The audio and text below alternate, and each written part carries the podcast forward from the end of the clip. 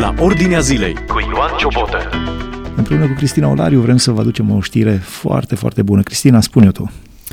Păi, uh, știrea foarte bună pe care cred că doar uh, noi o numim bună, canalele mainstream nu neapărat o numesc bună, dar cred că pentru toți cei care îl iubesc pe Dumnezeu pot să numească această știre bună. Legea educației sexuale în formula modificată, adică formula care spune că vom avea educație sexuală din clasa 8 și doar cu acordul părinților a fost promulgată de președintele Iohannis după o bătălie de, iată, 2 ani, ani, peste 2 ani. 2 ani în care politicieni cu frică de Dumnezeu au modificat textul legii în așa fel încât uh, mizeria și lucrurile pervertite să nu ajungă în mințile copiilor de grădiniță, de ciclu primar și chiar gimnazial, informații care ne-au oripilat atunci când le-am văzut strategia educațională publicată de OMS și ce, ce a însemnat atunci uh, această programă și implementarea pentru țările din uh, Uniunea Europeană.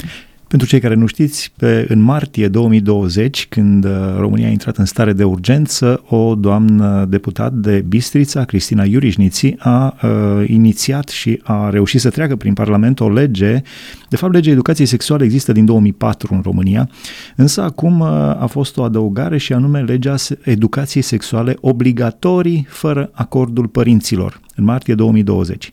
Președintele Claus Iohannis a promulgat-o imediat, în 8 aprilie 2020. Uh, toată lumea era în stare de urgență, toți eram acasă, închiși în case, parlament și parlamentarii erau destul de debusulați. Am vorbit inclusiv cu parlamentari uh, um, cu frică de Dumnezeu de ce au votat, au spus că nu s-au prins ce votează, n-au înțeles exact ce votează, în fine. Dar s-au deșteptat și în iunie 2020 au schimbat-o din legea educației sexuale obligatorii fără acordul părinților în legea educației sanitare cu acordul părinților. Dar a început lupta cu președintele Claus Iohannis, care a refuzat-o pe toate căile posibile. La Curtea Constituțională a contestat-o, a retrimis-o la Parlament, a mai retrimis-o dată la Parlament, a folosit toate, toate tertipurile pe care le putea folosi din, de la nivelul funcției Dumnezeu să-l binecuvânteze, rugați-vă pentru președintele Iohannis, Dumnezeu să-i dea înțelepciune dumnezeiască. În fine, după această luptă, Curtea Constituțională în septembrie 2020 a dat că rezultatul că este constituțională, a respins-o din nou la Parlament, a trebuit să fie trecută prin toate comisiile și în Senat și în Camera Deputaților. Președintele Iohannis a promulgat-o cu mânuța lui, Domnul să-l binecuvânteze. Nu a mai avut încotro, trebuie spus lucrul acesta, Corect. că nu a fost da. Uh, ceva ce și-a dorit sau în sfârșit ce-a dat seama, mai e o greșeală față de copii. Nu, a luptat doi ani Principalele împotriva. reproșuri pe care mainstream le va aduce va fi mamele minore. Mamele minore care, dacă ar beneficia de educație sexuală, nu ar mai deveni mame la vârste timpurii, care sunt, de fapt, contraargumentele la această afirmație. Este o întrebare foarte bună. Într-adevăr, România stă foarte rău la capitolul uh, minore gravide. Este un fapt uh, clar și uh, nimeni nu-și dorește așa ceva. Însă, contraargumentul la acest fals argument este următorul în țările din Occident în care uh, se predă educație sexuală, deci ca să înțeleagă ascultătorii ce înseamnă educație sexuală, cum se predă și cum se intenționa și în România, așa am văzut în ghidul Organizației Mondiale a Sănătății, pe care îl aminteai tu la început, Cristina, copii de la 0 la 4 ani să-și cunoască corpul. Sau am vorbit cu un, uh, o cunoștință din Germania, spunea, a venit fetița de la grădiniță și spunea, astăzi ne-au dezbrăcat pe toți ca să ne cunoaștem, băieți, fetițe. Deci tu ca părinte n-ai nimic de comentat la asemenea aberații. Realitatea din jur cu scriptura deschisă. Ascultă la Ordinea Zilei. Deci, din experiența țărilor din Occident, unde se predau aceste lucruri cu materiale de plastic, de cauciuc, cu tot ce trebuie să Organe le explice. genitale din pluș. Exact. În grădiniță sunt astfel de fotografii și mărturii din partea învățătorilor sau a educatorilor și sunt normate lucrurile acestea. În calitate de părinte nu ai ce să faci, va trebui să te supui legii care te obligă sau îți obligă copilul să să primească aceste, aceste mizerii în mintea lui, cu toate că... Întrebarea ar fi cum previi o sarcină la 0-4 ani arătându-i informații explicite, nepotrivite pentru vârsta lui? Foarte bună întrebare. Deci, o sarcină la 0-4 ani sau chiar la 4-8 ani. Cum previi așa ceva arătându-i așa ceva? Nu, ă, aceste edu- această educație sexuală, de fapt, asta spuneam din experiența țărilor în care se, s-au implementat de mult, a crescut numărul minorelor gravide. Nu da, s-a redus. Statistici, statistici în Marea Britanie, cifre exacte care arată după implementarea educației sexuale în școli, în, în niciun caz nu au scăzut cifrele. Mai degrabă există o stimulare. Oricum există o stimulare mediatică a copiilor și a preadolescenților înainte de a apărea hormonii specifici uh, acestei uh, perioade ei manifestă interes stimulat pur și simplu de mass media și de informațiile pe care le primesc. Da, și în plus lecțiile acestea de educație sexuală, de fapt, nu sunt lecții de educație sexuală, ci sunt lecții pornografice.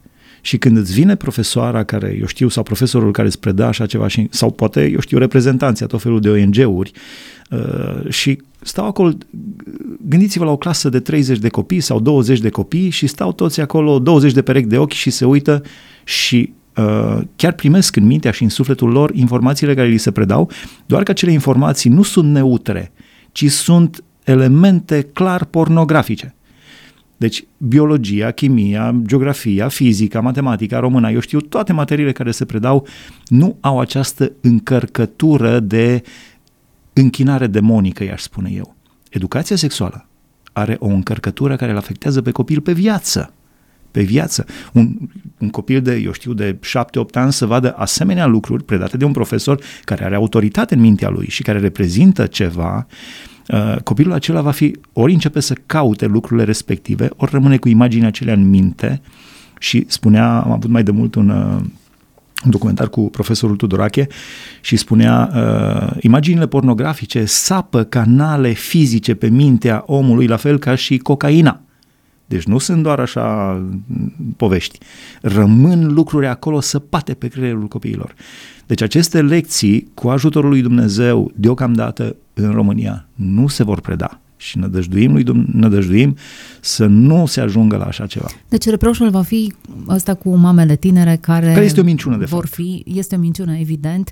Încă o obiecție semnificativă e că de obicei uh, tinerele care rămân însărcinate sau, eu știu, preadolescenți sau zona aceasta foarte vulnerabilă, de obicei nu frecventează cursurile. Exact. Nu sunt în școală. De obicei fac parte din medii defavorizate sau din uh, cultura romă care încurajează căsătorii foarte timpurii și în cazul acesta e absolut degeaba o informare se, uh, în domeniul educației sexuale care nu face altceva decât să stimuleze interesul pentru ceva ce nu ar trebui. Copiii ar trebui să-i, să-i lăsăm să fie copii, să se joace, să citească, să zburde, să, să fie copii pur și simplu, nu să îi uh, să-i provocăm prin informații nepotrivite pentru vârsta lor. Pur și simplu sunt provocați, sunt stimulați prin acele materiale.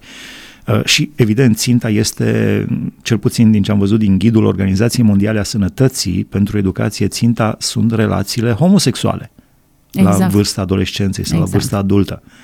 Deci lucrurile sunt atât de, de perverse și de perfide încât pur și simplu te îngrozești. Realitatea din jur cu scriptura deschisă.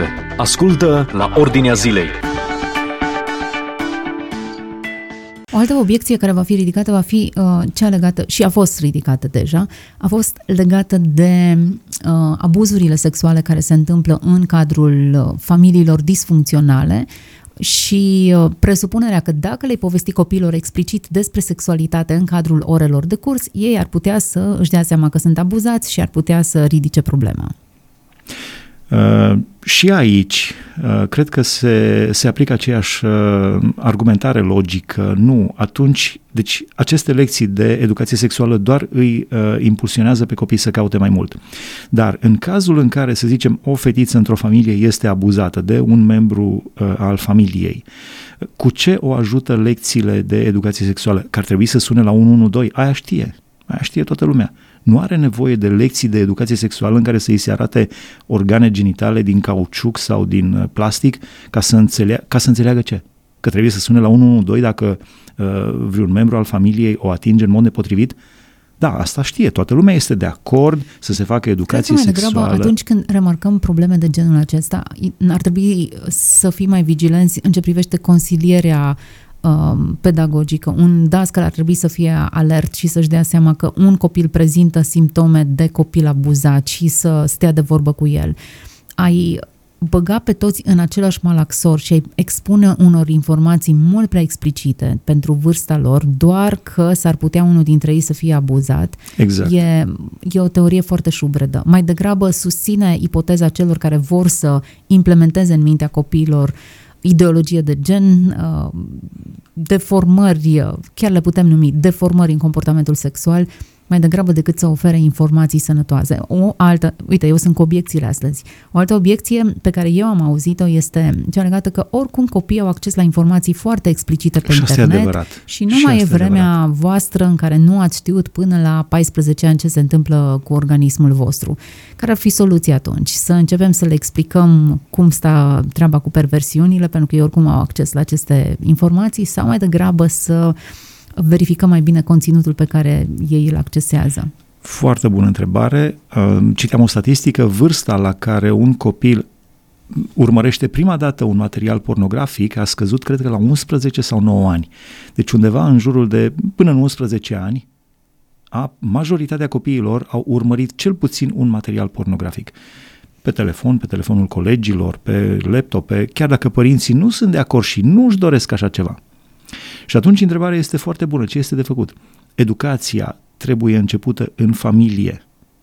Educația cu privire la uh, relațiile intime, la tot ce ține de intimitatea omului, trebuie făcută în familie, 1, Uh, apoi trebuie făcută la școală, însă nu de uh, tot felul de reprezentanți și au fost niște scandaluri cu uh, ceva liceu în Vrancea, mi se pare, unde s-au dus sau ceva reprezentanții a unor ONG-uri foarte, foarte penibile acolo și foarte, care efectiv învățau pe, lucru, pe copii de liceu lucruri mizerabile.